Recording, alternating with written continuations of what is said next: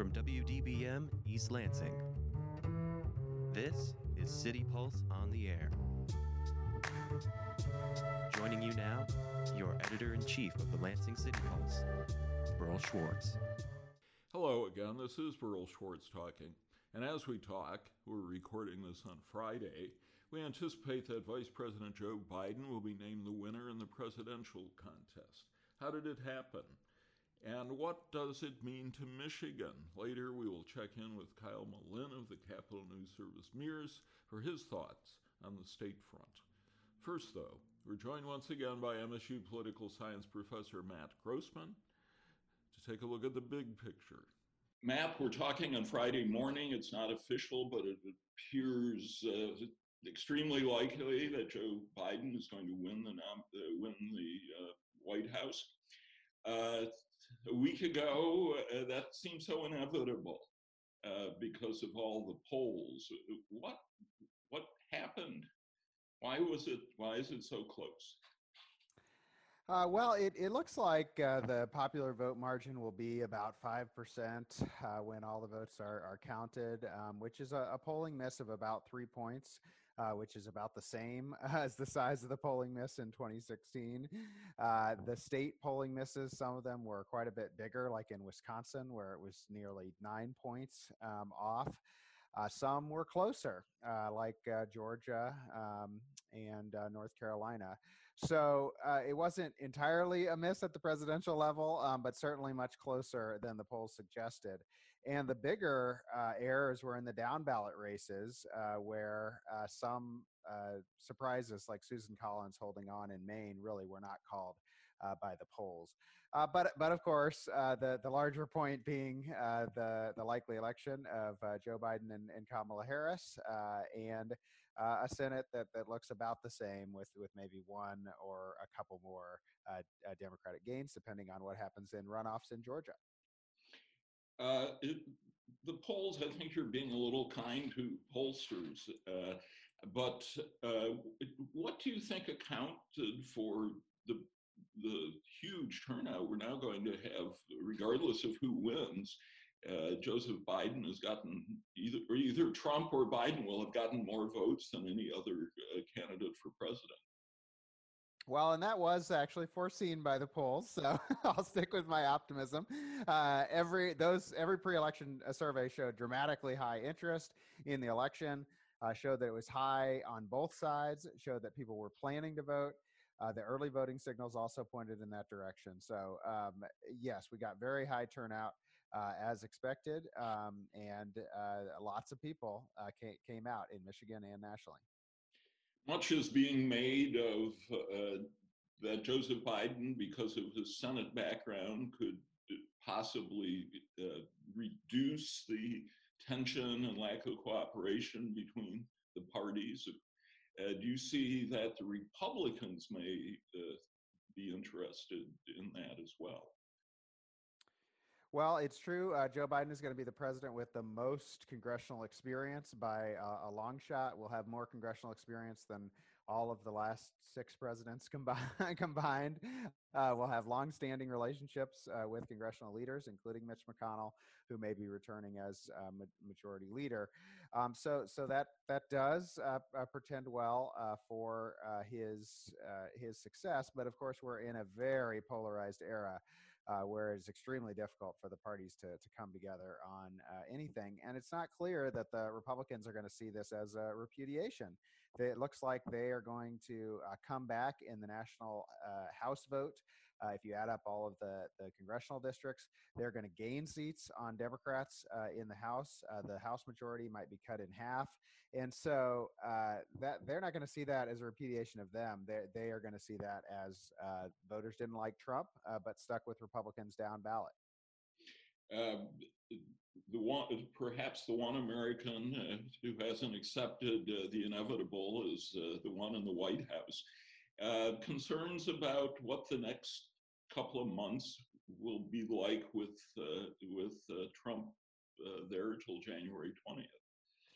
Well, completely as everyone expected. Um, the we had the the blue and red mirages uh, on election day, depending on whether the election day vote or the mail-in vote was counted uh, earlier. So it looked like Ohio and Texas were possibilities for Biden because they counted the mail-in vote early. It looked like Michigan and Pennsylvania were headed uh, towards Trump because they didn't count the mail-in vote. So all of that was expected, and also as expected, Donald Trump behaved exactly like he was uh, saying that he would, and everyone else was saying that he would, and uh, you know tried to cast doubt on the outcome. I think the election uh, administrators have done well. I think the mainstream media has done well in dismissing those complaints. Um, the protesters are not being seen as legitimate, where they're trying to count the ballots in one place and, and not in another. It's not like 2000. Uh, so there's a lot of good signs, but uh, of course, the bad sign is that Trump is behaving exactly as expected. Um, it was interesting to see all three major uh, broadcast networks uh, uh, took Trump off the air uh, on Thursday as he um, repeated or made statements patently untrue. but I sat there also thinking, is that really what's in our best interest to uh, simply take him off the air? Did you? Ha- what do you think about how the media has covered this, uh, particularly that incident, and whether that is good for our system? It's just. Oh, can't hear you.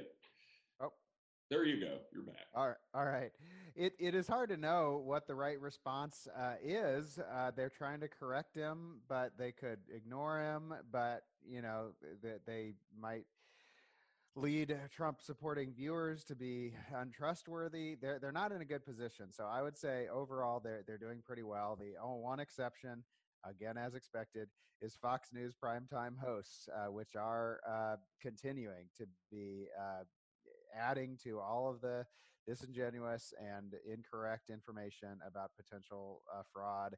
Um, even though their own network is, you know, the news hosts and the decision desk are are doing fine in terms of uh, portraying the results. So that's the exception. We also have seen a lot of online disinformation. It was not only on the Republican side. We also saw, for example, uh, Dems jumping on uh, evidence that mail-in ballots weren't returned when it was just a scanning issue. So people in the aftermath want to kind of you know leap at stories, um, but uh, with the exception of Fox and the online uh, social commentary, everything else is is going better than expected. So, what is the future of Trumpism? Do you think?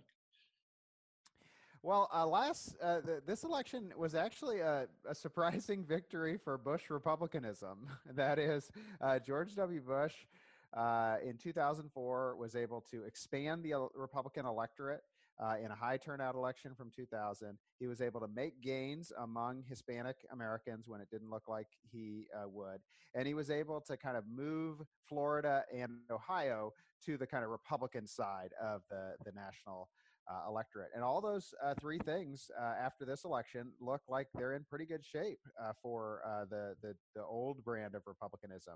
In addition, Donald Trump underperformed U.S. Senate candidates, U.S. House candidates, and state legislative candidates that were Republicans. So there were a lot of normal Republican voters who voted against Donald Trump but kept supporting the Republican Party in, in state, local, and uh, congressional races. And that pretends well for the, the resurgence of the traditional Republican base.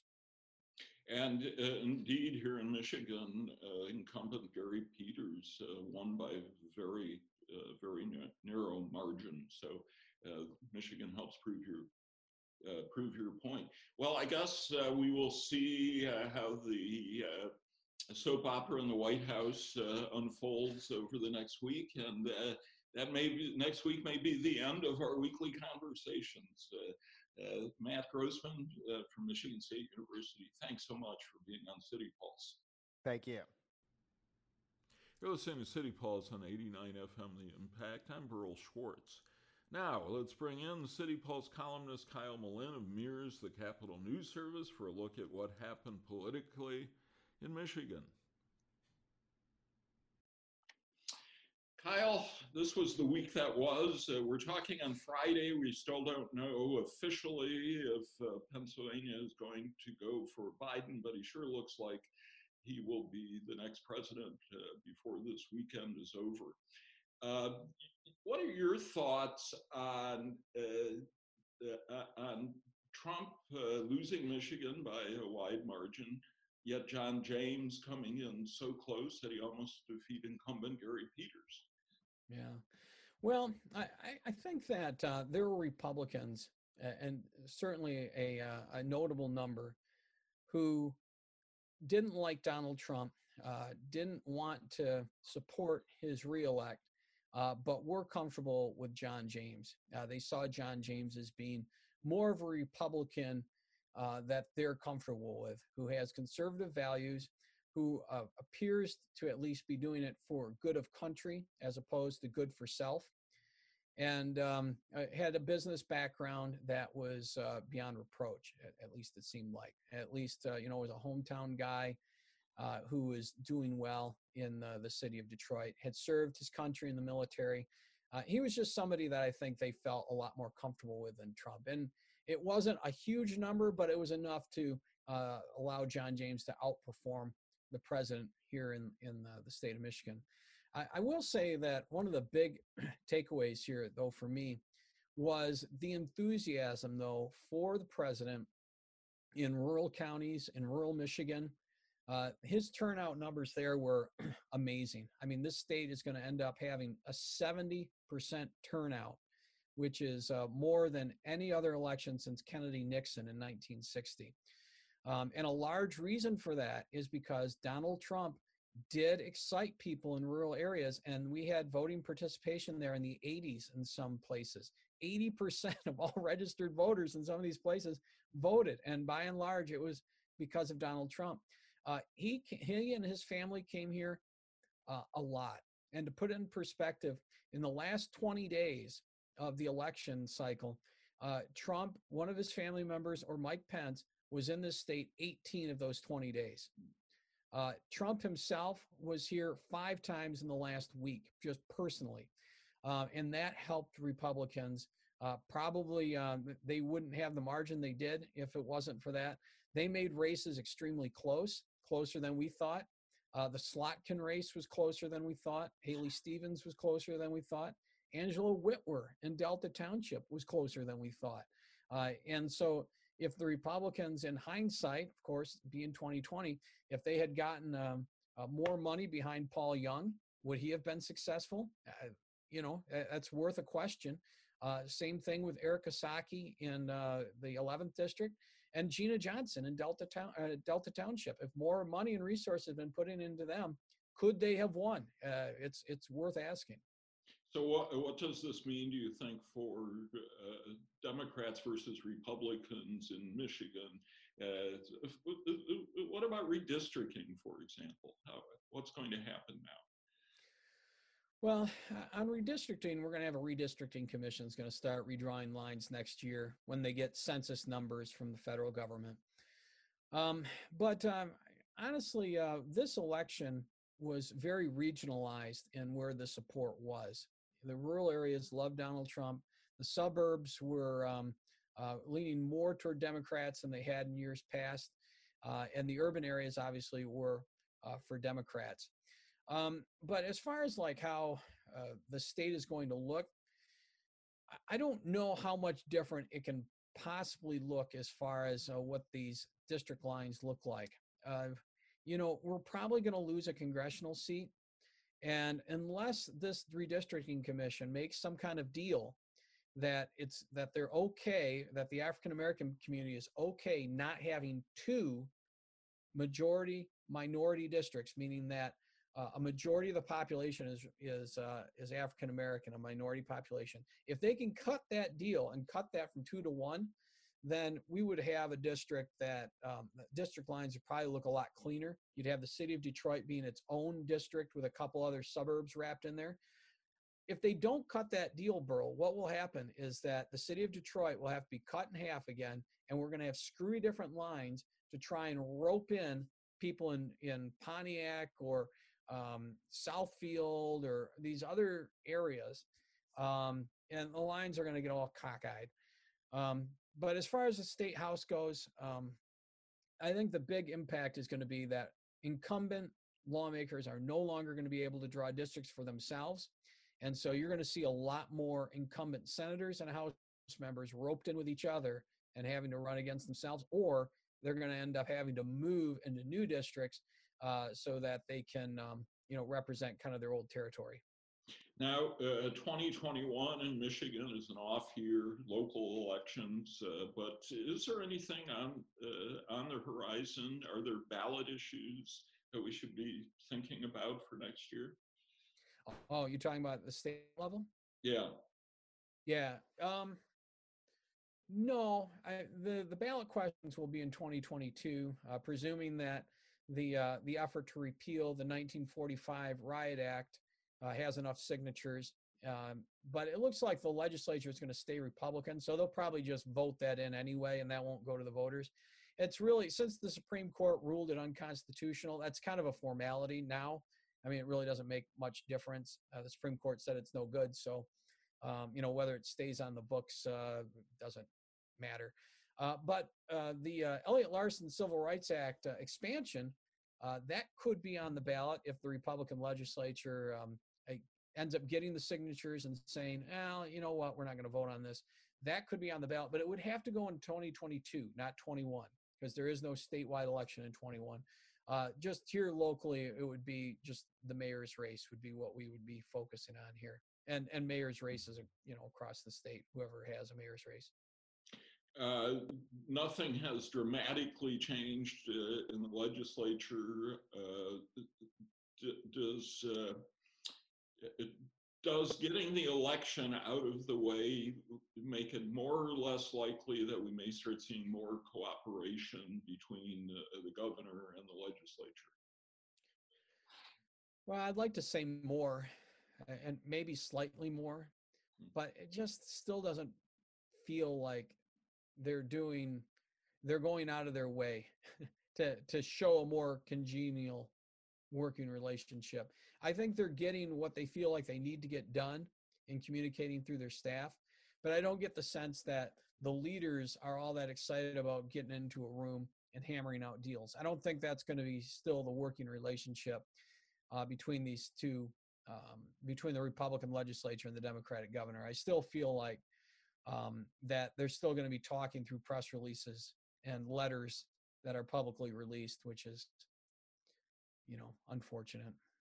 Before we go, I do want to talk to you about the Slotkin race. Uh, she did less well than she did uh, her first time out when she beat uh, uh Mike, the incumbent Mike Bishop, by I believe six points, and this time I, she won by four points, I believe. Uh, is that just an anomaly of a big turnout, or does that indicate she better watch her stuff? Yeah, I think it's because of the big turnout. I, I, if I were Slotkin, I'd be a little more worried about what happens in redistricting, because right now, um, that there are four members of Congress who live in Oakland County. So, you know, we have we have 14 members of Congress. Four of them live in Oakland County. Um, and that's not going to be the case after the redistricting commission is done.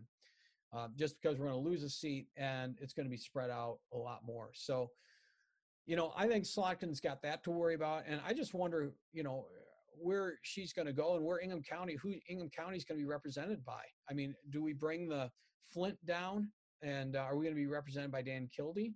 Uh, what about, or, or, you know, what about Tim Walberg? Is that a possibility? Or mm-hmm. I, I don't know what the maps could look like. We might not be represented by Elissa Slotkin next time. We may not. That may not be our option. Um, uh, as far as the closeness of this race, I just think that um, folks underestimated, myself included, underestimated how much enthusiasm there was for Republicans and Donald Trump in particular in rural parts of Ingham County, uh, Livingston County, and uh, parts of Oakland, but basically more Livingston County. Um, well, you know, the, was, the, pollsters didn't The pollsters didn't uh, see it either in Michigan.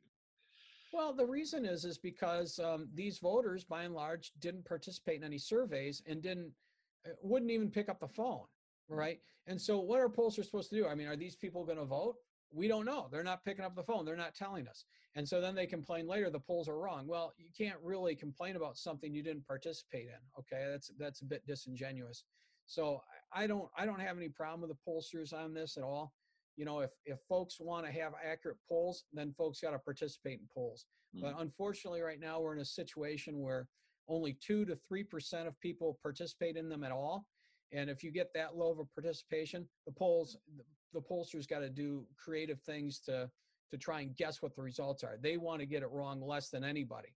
Uh, so I wonder how much of that. uh, polls answer your polls. Yeah, I wonder how much of that is uh, people know when they're getting a robocall and they, uh, as far as I know, it's somebody trying to sell them insurance or something, so they hang up. Yeah, you get so much of the junk calls that people don't want to, don't want to, you know, that's what they think it is, so they hang up on them. Yeah, exactly. Well, Kyle Melinn, thanks. Uh, you're looking reasonably well rusted considering the week you just went through. Uh, thanks for being on City Pulse. We'll look forward to your column on Wednesday. Sounds good, Berl. Thanks. All right, take care. You can read uh, Kyle's thoughts on politics and uh, state issues every week in City Pulse. Every Wednesday, we hit the streets. This is City Pulse on the air here on WDBM FM 88.9. I'm Berl Schwartz, and it's time to go. So let's go out with another trip down Michigan's musical memory lane with our music columnist, Rich Tupica. Thanks first, though, to Skylar Ashley for producing this week's show. We'll return with a new one next week for City Pulse. I'm Berl Schwartz. Thanks for listening.